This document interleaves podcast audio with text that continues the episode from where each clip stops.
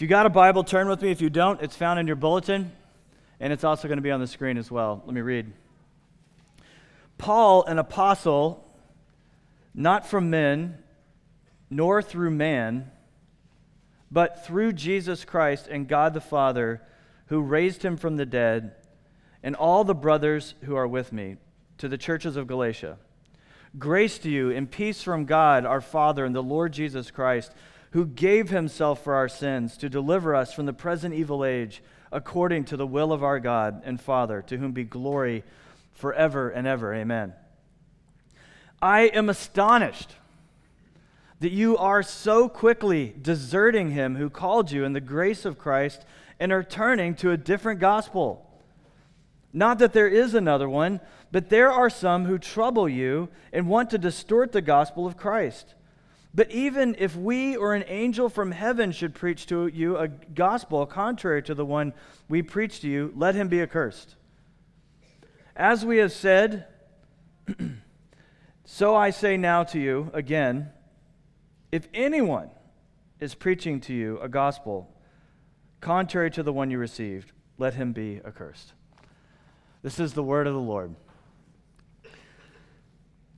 If you are exploring Christianity for the first time in your life or you're a brand new believer, I can't think of a better book of the Bible to introduce you to because in it, you will be called to see and believe the gospel.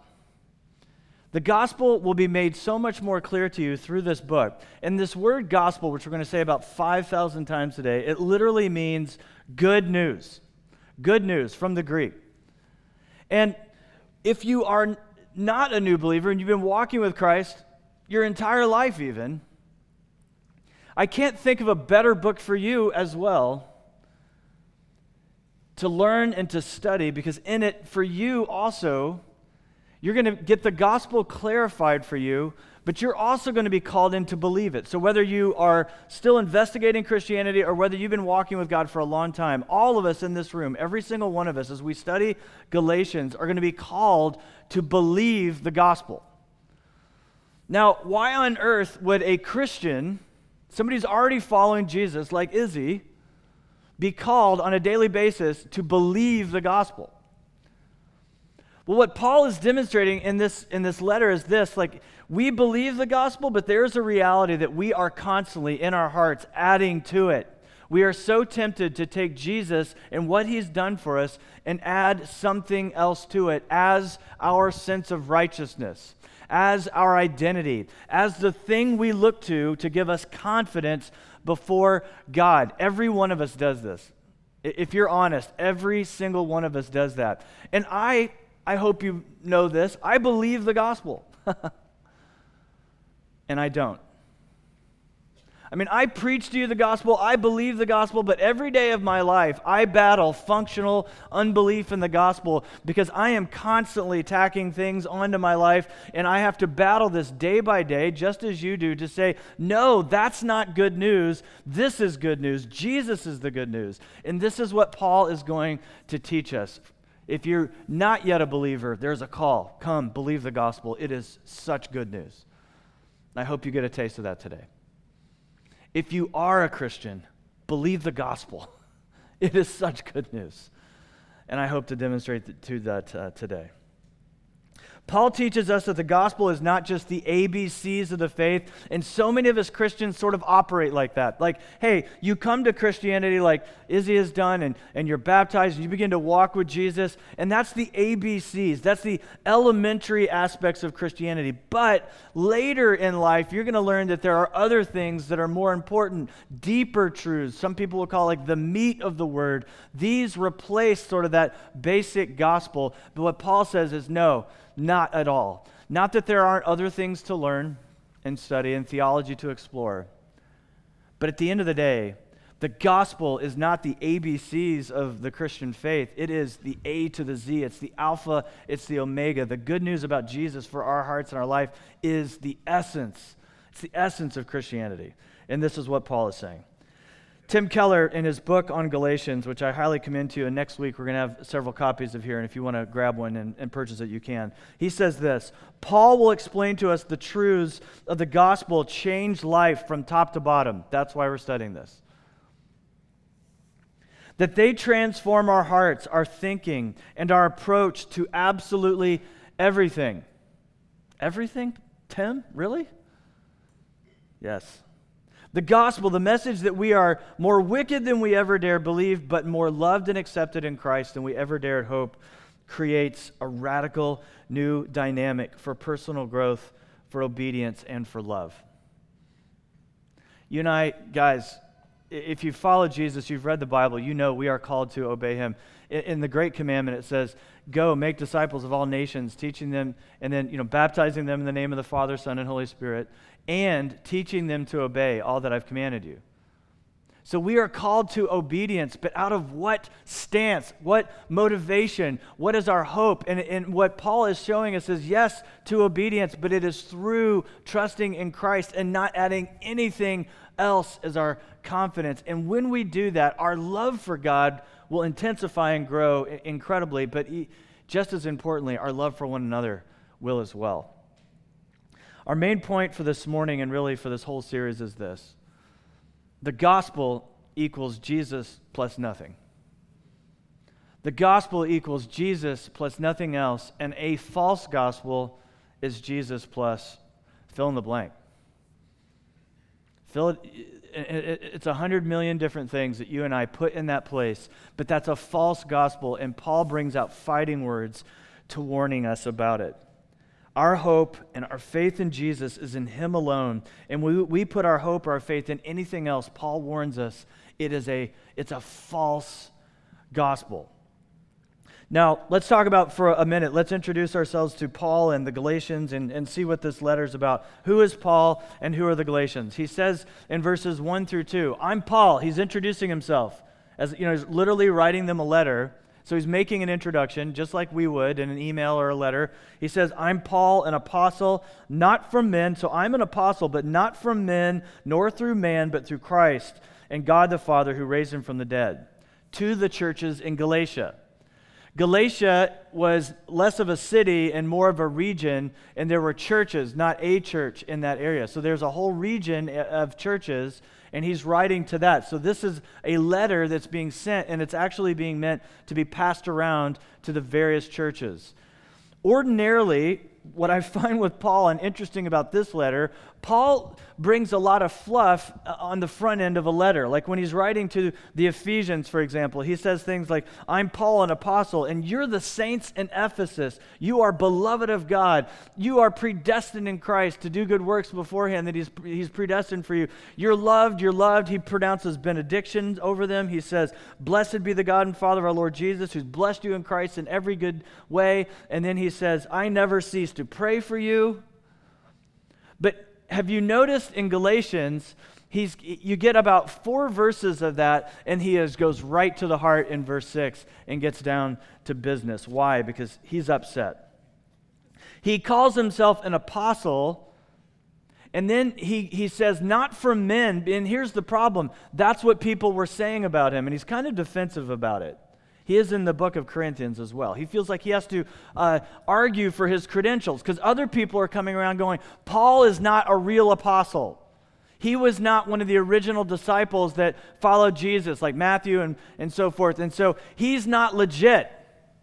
But if you read in the book of Acts, Paul was called directly by the Holy Spirit to be an apostle to the Gentiles. And what I find fascinating is the, the, other apostles and disciples, they don't argue about that at all. They, in fact, receive him, love him, and agree that he has apostolic authority. He's an apostle.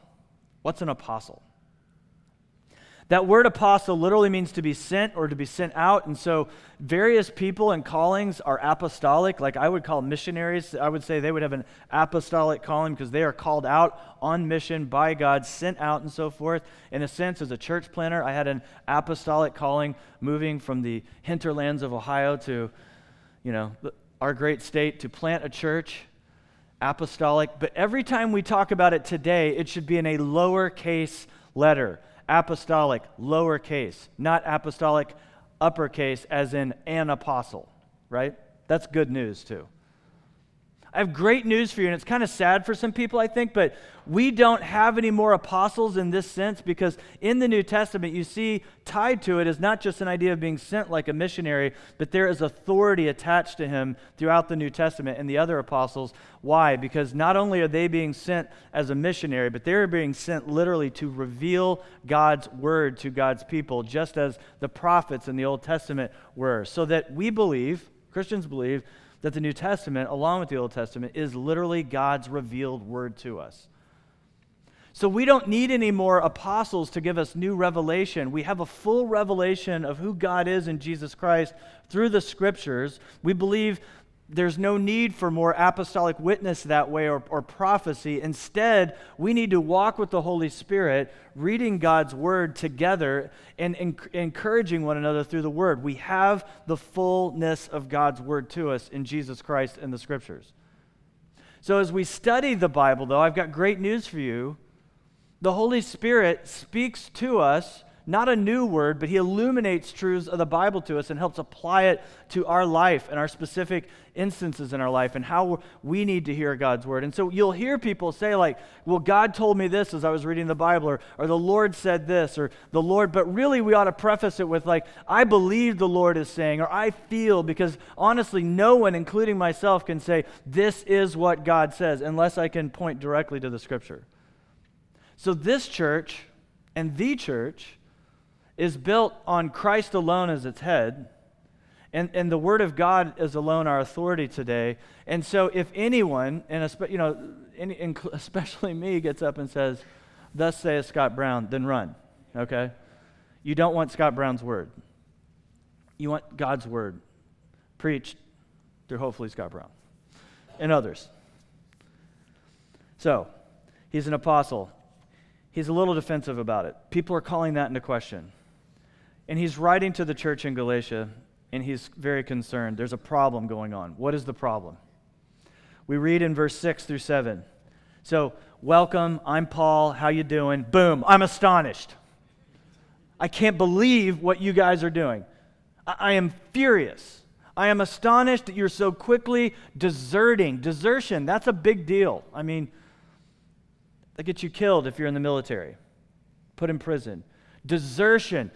I am astonished that you're so quickly deserting him who called you in grace of Christ and are turning to a different gospel. By the way, there is no other gospel. If you get a different gospel, it's not gospel anymore, Paul says. It's bad news, not good news.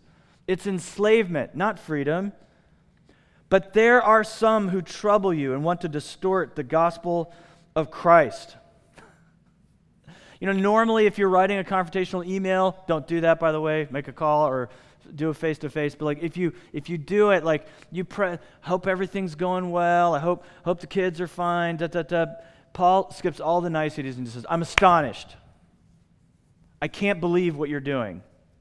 And to me, that seems personal. Like Paul is feeling this at an emotional level and an intellectual one, of course. But at the personal level, he reminds me of a father or a mother who has received word that one of their children is in a far country and is doing something crazy and wrong. And he loves them, and, and he see, sees and senses that they're in danger, and he's responding, saying, You need to wake up to the danger that you're in. That is the heart and the tone that I see this. You're not experiencing good news any longer, you're adding to the gospel. Paul had been on a missionary journey, we read in the book of Acts, in that region, and many churches had been established. He established it in the grace of God about Jesus. And somebody else, when he was done planting those churches, uh, you get the sense like he had just gotten back to wherever he is. He's unpacking, trying to rest from all that work. And then he gets word like they've already quit believing the gospel. so he writes this letter. And he's very angry. And he shows us there are, there are things to get upset about. There are truths that are worthy of going to the mat over, but they don't see the danger. There are these false teachers who followed Paul after his missionary journey. And they came in and they're saying, hey, what Paul taught you was good, but we need to improve it. And they preached Jesus to them. And they said, you need Jesus, but you need Jesus plus the Mosaic law. You guys are eating pork, you should not. The, you know, the ceremonial law would say, we don't eat pork. So it's Jesus plus obedience to the ceremonial law. It's Jesus plus circumcision. You were baptized, that's great, but if you really want to follow God, you need to be like us Jews that are following Jesus also, and you need to be circumcised, and you need to do everything customarily that we have done as Jewish people in the past. If you really want to love God, if you really want to have confidence that He's your child, they added, even though it was from the Old Testament, to the good news of Jesus, and Paul says, no, that is not what obedience to Jesus looks like. It's Jesus plus nothing else at all. What is the gospel? Look at verses 3 through 5. He gives us just a taste. He's going to get into it in great details. We study the letter later, but even in verses 3 through 5 in his introduction, he, gets, uh, he gives us a taste of what the gospel is grace to you and peace. The gospel is grace and peace from God our Father and the Lord Jesus, his Son, who gave himself for our sins to deliver us from the present evil age according to the will of God the Father, to whom be glory and glory forever and ever and ever. Jesus was a great teacher. I often imagine as I'm reading the Gospels what it must have been like to be on that hillside or at the, the lakeside listening to Jesus teach. Can you imagine? I mean, he had to be the greatest teacher of all time. He's God in the flesh. He's teaching. I would love to sit at his feet, and we'll get the chance to do that someday. So imagine Jesus, the teacher, but he's, he's far more than a teacher, he's a deliverer. It says here, he came to deliver us from our sins. So Jesus is not just a, a good teacher, he's not just a guru, he's not a, just a rabbi, he is one who delivers rescues, saves. If somebody delivers me from something, you know, in my mind, what you know, I think of deliverance from slavery or something like that, but I think of even like delivering a package like on Amazon, right? If I'm a little package over here that needs to be sent from Idaho to, to Phoenix by Amazon, it is being delivered from something to somewhere else. And, and literally, that package does very little in the process, you know? It's being delivered. And Paul is saying that's your situation. You have to be delivered. You can't deliver yourself. You have to be rescued, Paul says. You have to be saved. It's that desperate. The gospel is deliverance from our sin, it is salvation from our sin. And frankly, that doesn't play well with the human heart, does it? I don't want to be delivered. I'm an American. It's not how we do things. I deliver myself. I pull myself up from my own bootstraps. Does anyone know what that phrase means? Pulling yourself up from your own bootstraps. Imagine. Anyway, that seems hard. I need 10 steps. Give me like five ideas of how to be a better this, how to 10 steps to better life, being a better person. That's what I want. Give me the rules. Give me religion. Every religion and I would say Christianity is distinct from religion, it's gospel. Every religion is a path to you getting enough obedience that maybe God will accept you on how well you're keeping the five things of the ten things. But the gospel is, is not a path, it's a person. You're looking to put your hope in the one who did keep all of God's righteousness. Paul says, Look, cheer up. Cheer up. You're way worse than you know. Your situation is far worse than you can ever imagine. You're not just, you're not just sick, you're dead, he says in Ephesians, in your sin. The, the consequences of your sin, it's not just, ah, we're a little bit at odds. It's that you're dead in your sin and, and that you have separated yourself from my life and the life that we would have together. It's that bad. You need to be rescued, but cheer up. You are more loved in Jesus Christ and accepted than you could ever dream possible. That's the gospel.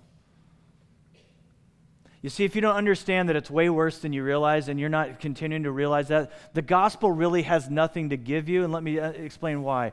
The gospel is for sinners, the righteous don't need the gospel. But guess what? There are no righteous people, Jesus would say.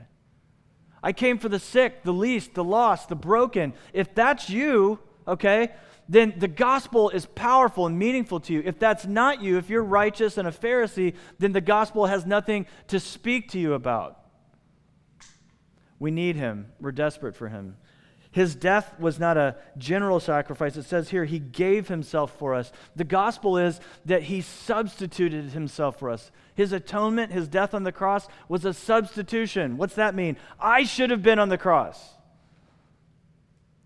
I don't like to go there or think about it, but I, I literally deserved death of that kind, to be tortured like that. And, and yet Jesus said, No, I will put myself in your place. The cross never made sense to me until I made it well into seminary and it still didn't make sense. I, I kept asking myself, like, why, you know, why didn't God just show up as Jesus Christ and go, I forgive you?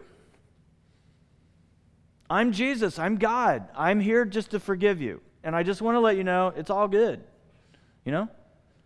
But instead, he lives his life for 33 years. He lives a perfect life, a righteous life, earning perfect righteousness. And then he dies not just some random death, not, not even a heroic death like in battle, sacrificially, which people do, laying down their life for their brother.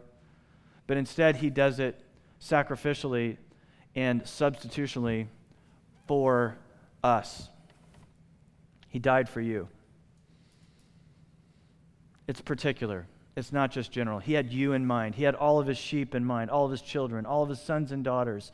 He went there for you because he loved you that much. No one has loved you like this, and all of us in this life are searching for love. Looking for love in all the wrong places, right? Someone should write a song. That's what we're doing. We're searching. We're looking for someone to love us like this. And we're empty. Every one of us is looking for that kind of love, that kind of acceptance. But there's only one place where this can fully and finally come because all of us let one another down. Jesus loved us that much that he went even to the cross for us, died for us, was raised for us. What is the gospel? I've been saying it over and over. The gospel equals Jesus plus nothing. Verses 6 through 8. Let's look at it again. I am astonished that you are so quickly deserting him. It was quick. It just he had just been there probably. You've already left? Are you kidding me? You're, deserting not me, though. You're deserting him who called you in the grace of Christ and are turning to a different gospel. When we add anything, friends, what Paul is saying, to Jesus, we're creating a different gospel, and the good news becomes bad news. Anything and this is what we do, though. We need to have a sense of confidence. Like, how do I know, if I were to die today, how would I know that I would be let into God's kingdom and be a, a, citizen of that kingdom for eternity? How would I have confidence that that's true? We almost always in our, in our hearts say, Well, I believe in Jesus and I trust in Jesus, but there's always a plus aside to this equation. Plus, I'm a really good person. Plus, I do this. Plus, I work out. Plus, I'm I, do social justice, I care for the poor. Whatever your thing is, I believe all the right stuff politically. Right.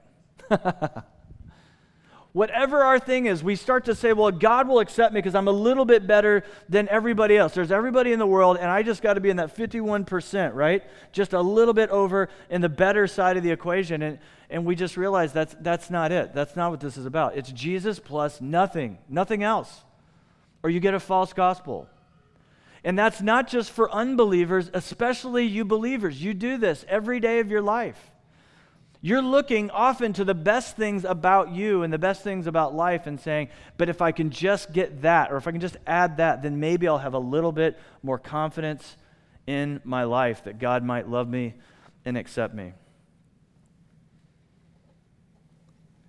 A false gospel is Jesus equals or it's, it's Jesus plus fill in the blank. And we all do it. Last night, you guys, I've got family in town. My brother in law's here. He and I were home alone. Everyone else in the house was at a dance, like for a school. And we went to Costco and bought the most beautiful steaks you've ever seen in your life. And last night, I grilled literally the perfect steak, right? It was literally the best steak I've ever had. Ever. That's my righteousness. I got steak righteousness. Like, God loves me a little bit more than you because I can grill an amazing steak now. I mean, every other steak I've ever grilled, it's, it's pretty good. It can, you, you cook a mean steak, but like, it was that good. And I'm joking, but here's the reality. We don't do it with steak, I hope. That would be really weird. But like, we do it with a million other things. We look to a million other things as our identity. I love Jesus, that gives me confidence, but I'm also in really good shape. I love Jesus, but I'm actually pretty good looking. I love Jesus, I'm really smart. I love Jesus, and I have perfect theology. Even your theology, even your study of the Bible can be another form of works righteousness where you say, I've worked it out. I've been there. I've done this. When I was a young man studying theology after seminary, actually, is when I started to get like theology righteous because it's so clear. My conclusions in this book are so clear. All of my interpretations are so clear. If you don't agree with my interpretations, you must maybe aren't saved.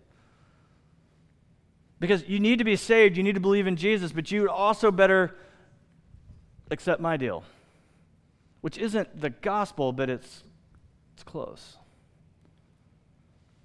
Not even perfect theology can be added on, saying, That's my confidence. Jesus alone, his life, his death, his resurrection, nothing can be added. Not your church attendance, whether you're an elder in some church, whether you're a deacon, whether, you, whether you've given your life for God and become a missionary to some foreign country, not even that can be your confidence.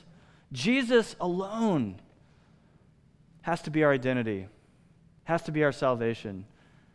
And the more and more and more we look to Him, trust Him, and turn to Him, believing, there's freedom.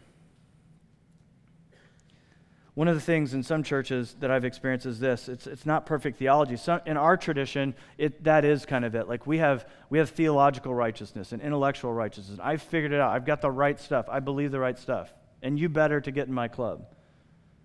But in other churches, it's not theology, it's not the intellect, it's experience, it's an emotional experience. Okay, you believe in Jesus, that's good and you have faith in him, but you need to add to that another work of grace, some other experience where you speak in tongues, or whether you have some big emotional workup where you believe and are moved and, and maybe just have this ecstatic experience. But even that, some experience of the Holy Spirit is not enough. You may not look to that. It's Jesus alone. He is your righteousness, He is your confidence. When I first became a Christian, I was in high school and I was a young man, like sophomore in high school, who did not think about God, did not care about God, was living for myself, just like most people and most high schoolers. Absolutely just living for myself. And out of the blue, I began to have a hunger and a thirst for God and realized that I was broken, fallen, sinful, and that I needed Him. It was all grace, I'm telling you. Nobody was sharing their faith with me. Uh, I just out of the blue started caring about spiritual things and about the Lord.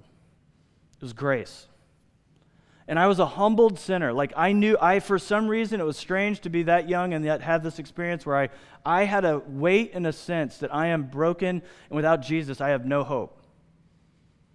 And so I was humbled. I was a humble sinner. And in college, continued kind of in that, that mold, just being shaped by Christ, uh, meeting other believers in college, joining Bible studies, moved into a fraternity, had a heart for the people there uh, that were it was tough being a follower of Jesus in that context, but I cared about those brothers and I wanted them to know God and experience the grace I had experienced.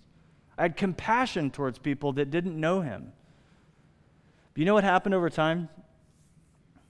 I did what happens, I did the thing that happens to many of us that follow Jesus.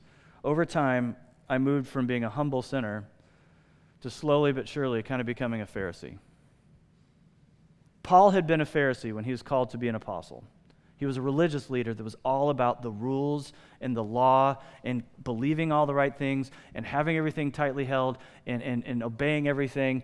And, and he, it was almost like the Taliban, not without the violence, but it was that intense. That's Paul, a Pharisee, a hypocrite, Jesus called him. I had been a humble sinner, but over time, I was becoming a hypocrite, and here's why. I started forgetting who I was when I met Jesus.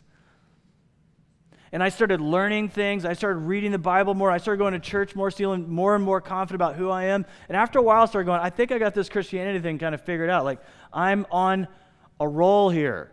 I'm good. And I went to seminary, felt a little more righteous got ordained. Men laid hands on me and said, You're a pastor now. And people called me pastor and reverend. I felt a little more righteous. I put my ordination uh, thing up on the wall and my, my degrees from Purdue and seminary up on, on my office wall, and I felt pretty good about that. And over time, more and more and more, I began to feel like I'm a little bit better than everybody else. Now, I would never have said that out loud. But what I was experiencing is this drift that I think happens to so many Christians, and it's why we're known as hypocrites, is we start to look out at the world and say, they're broken, yeah, and they're sinful, and they're that, and just accept Jesus and be righteous like me. What's your problem? Why don't you see the world the way I see it? And we lack grace and compassion, just as the Pharisees did. But that's not the gospel, is it? The gospel is, I am a broken sinner who needs Jesus no matter who you are. But I, Paul had been a humble sinner, or excuse me, had been a Pharisee who became a humble sinner, and I was a humble sinner who was becoming a Pharisee, and that's the story of many of, us. You need the gospel. I was blessed enough at that moment in my life. I'm 30 something years old. I'm a new pastor in a, in a new church in Cincinnati, Ohio. And the pastor there, great man named Walter, said, I want you to start listening to the tapes of this guy who's preaching in New York City. His name's Tim Keller. Never heard of him. And it was tapes, right? Not CDs or not MP3. It was not online. It was a tape. That's how long ago this was. So I'm getting his tapes weekly, sticking in my cassette deck. I'll show you pictures, kid, someday. Like, and you put it in. And I was listening to his sermons, and I was listening to get a technical understanding of how anybody could start a church in New York City and get people to go to church. Because this church was filled with young people who were, who were in New York and agnostic and seeking and, and not, not exactly the, the most Bible beltish place in the world. How would you get people, young people in New York City to go to church? What must you do to do that? And I'm looking at it very technically, listening for how you would do this. And I'm ex- expecting him to utterly water down the truth. I'm expecting to hear a guy who is not speaking truth because to get people in New York to go to church, that's I'm assuming what you would have to do. But I found the exact opposite. What he was doing was preaching the gospel to unbelievers, but for the first time, I heard a man preach the gospel to believers.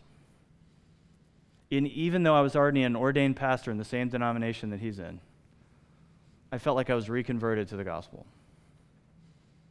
And I wasn't, but I was being reminded again of how much this Pharisee over here needed the grace of God in Jesus Christ. That even though whatever I had accomplished or whatever good I had done or whatever, it didn't matter. I am still that same needy man who needs Jesus desperately. That's you. No matter who you are. I don't care how righteous you are. You're a broken sinner who needs Jesus. I don't care how smart you are, how good looking you are, how powerful you are, how successful you are. Men, this is what we do. We have success, righteousness. Women in the business world, you do the same thing. We get, uh, my power is going to come through the workplace, through economics, you get more money. Like, this is it. Like, I, I feel more righteous. You are a broken, needy person that needs Jesus. And if you stay in that mindset and you realize I'm no different than anyone else in the whole world, I am a broken sinner who needs Jesus, that is when your life can change.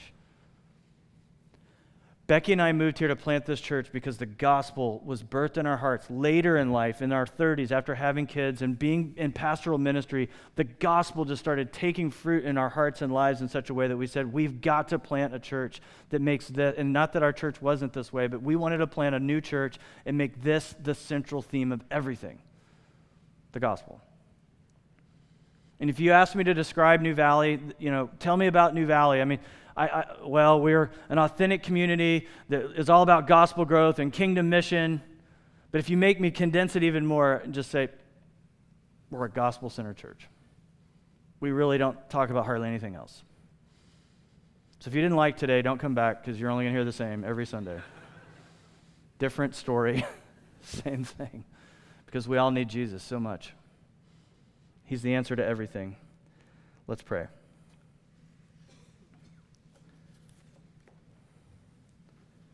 Father, we really, really need you profoundly. And we have all kinds of schemes and plans where we try to add other things. We try to build our confidence in other things. Lord, we're looking constantly to other things to build a righteousness apart from you. But you're alone worthy. You alone are,